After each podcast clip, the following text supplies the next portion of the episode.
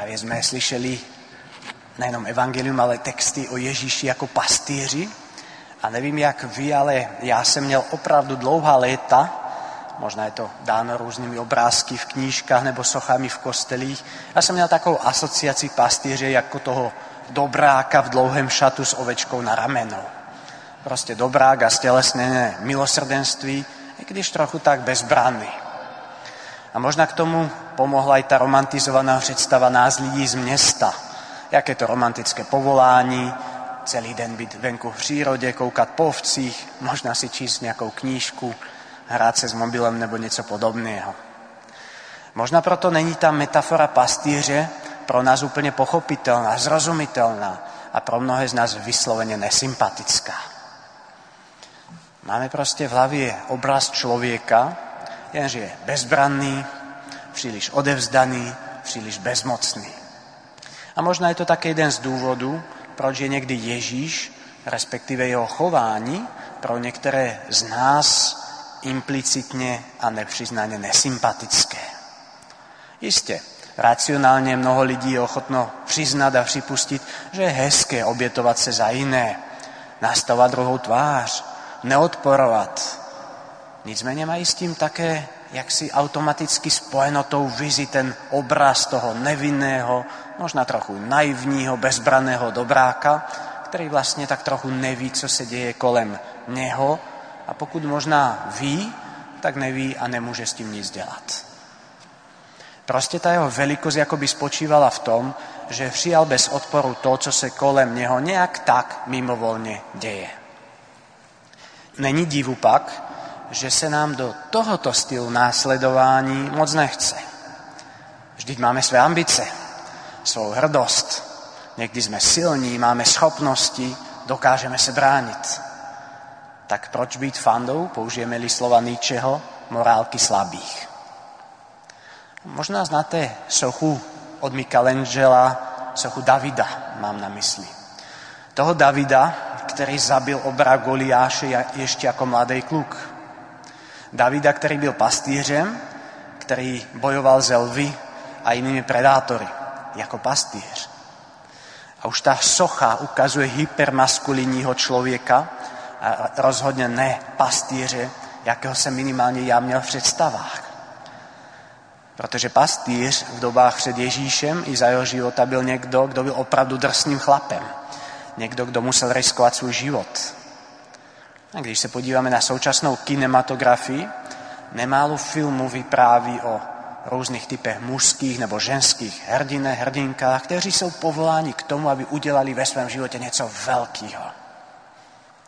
Bojují se zlem, brání slabé, bezmocné, zasazují se za spravedlnost, nesnesou útlak.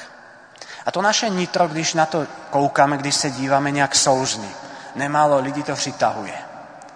Ale rozhodně to není pouze tím, že je to nějaká laciná zábava, jak by to někdo šmahem ruky chtěl odbít. Ono je to archetypální příběh, který nás všechny přitahuje. Někdy máme slzičku na krajičku, nebo takový ten divný pocit, když hlavní hrdinka nebo hrdina příběhu umírá poté, co v nějakém heroickém aktu obětuje svůj život za ostatní nebo přímo zachrání celý svět. A když zaneseme příběh Ježíše do tohoto kontextu, použijeme těchto obrazů, možná to může pomoci změnit naše vnitřní nastavení tomu, co Ježíš dělal a jak žil. Když ho budeme vnímat jako ideál hrdinu, který rozhodně nebyl ani slabý, ani bezmocný, ani bezbranný. Ono to chtělo šílenou odvahu říkat mezi lidma věci, které říkal on, které oni nechtěli slyšet. Hlavně v té kultuře, kde se bez problému za jiné názory zabíjelo. Ježíš mohl, kdyby chtěl, kdyby se choval jako běžný politický vůdce, mohl zorganizovat povstání, odpor. On měl dostatečný počet přívrženců, mohl pořádně zatřást tou tehdejší politikou. A přece se rozhodl pro jiné řešení. My jsme často alergičtí na slovo oběť, a zvláště pokud má být v kontextu utrpení. Věty jako Ježíš se obětoval za nás, abychom my byli spaseni a podobné, nám často nic neříkají nebo přímo vyvolávají odpor. nebo když je to v kontextu nějakých starozákonních obětí, například zvířat, často máme takový ten pocit opovržení nebo úšklepku. Co to bylo za primitivy, co si mysleli, že si mohou koupit boží přízeň, že zabíjeli nějaké nevinná zvířata. Ale nepřináší každý z nás ve svém životě oběť? Každý, kdo se rozhodne studovat něco, ať už je to vysoká škola nebo něco jiného, tak se vzdává možnosti pracovat a vydělávat o pět nebo šest nebo více let dříve. Každý student, co se připravuje na zkoušku, musel obětovat čas a úsilí a další možnosti, kterým se mohl věnovat. Každá matka, každý otec, kteří se rozhodli mít dítě, se musí a museli vzdát toho, že si budou dělat, co chtějí a kdy chtějí. A tak bychom mohli pokračovat do nekonečna. Oběť je hluboce psychologická. Je hluboce lidská. Je to zdání se něčeho teď, v současnosti, v prospěch něčeho do budoucna. Oběť je v istém slova smyslu smlouva z budoucnosti. Možná je také na místě ptát se, co je největší možná oběť, aby se dosáhlo největší možné dobro. Možná bychom řekli, kdybychom dělali nějakou mini anketu, OK, možná obětovat život, svůj život. Která matka, který otec by v případě nutnosti neobětovali svůj život za život svého dítěte. Ale je to ta největší oběť. Když se podíváme na Mari, dokázala udělat ještě větší oběť. Protože co je nejtěžší věcí na světě pro matku? Vidět utrpení svého dítěte. A navíc, když se mu lze vyhnout, když lze říci ne. Možná je to také inspirace pro mnoha budoucích matek dnešního světa, které řeší otázku, zda vůbec přivést své dítě na tento svět plný násilí a různých problémů. Protože Marie nebyla a není ani naivní, ani slepá. Ona víckrát dostává intuici a indikaci toho, co ji čeká.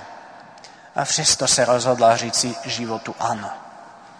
No, je to archetyp ženy, která je ochotná přijmout odpovědnost, která řekne ano, přestože ví, co je to život a že to je procházka růžovou zahradou. A podobně i Bůh Otec říká své ano osudu svého syna. Ano tomu, že bude nevřijat, vysmíván, odsouzen. A je jasné, že se jedná pouze o analogii s lidským sítěním. Ale lze předpokládat, že to muselo být i pro něho velice bolestivé, jako pro každého rodiče. Tedy trojediný Bůh obětuje sebe sama své dítě, co je pro nás asi největší myslitelná oběť, pro největší možné dobro. Pro nás, jako následovníky Krista, se v určitém slova smyslu žádá to samé. Obětovat to největší, co máme a můžeme obětovat.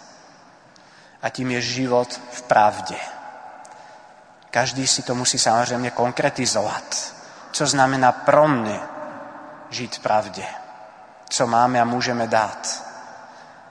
Někdy se bráníme, že nevíme, co je to pravda, nebo kdo to je ale nezřídka víme, co pravda není, co v našem životě je falešné a nesprávné. A prvním krokom k pravdě je tedy rozhodnutí, těžké rozhodnutí. Odmítnout to, co víme, že je v našem životě nepravda, co je falešné, co je lež. A to není lehké. Mnozí se bojí přijmout odpovědnost a raději se nechají unášet davem.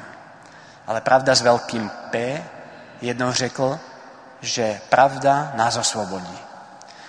Možná ne způsobem, jakým si představujeme.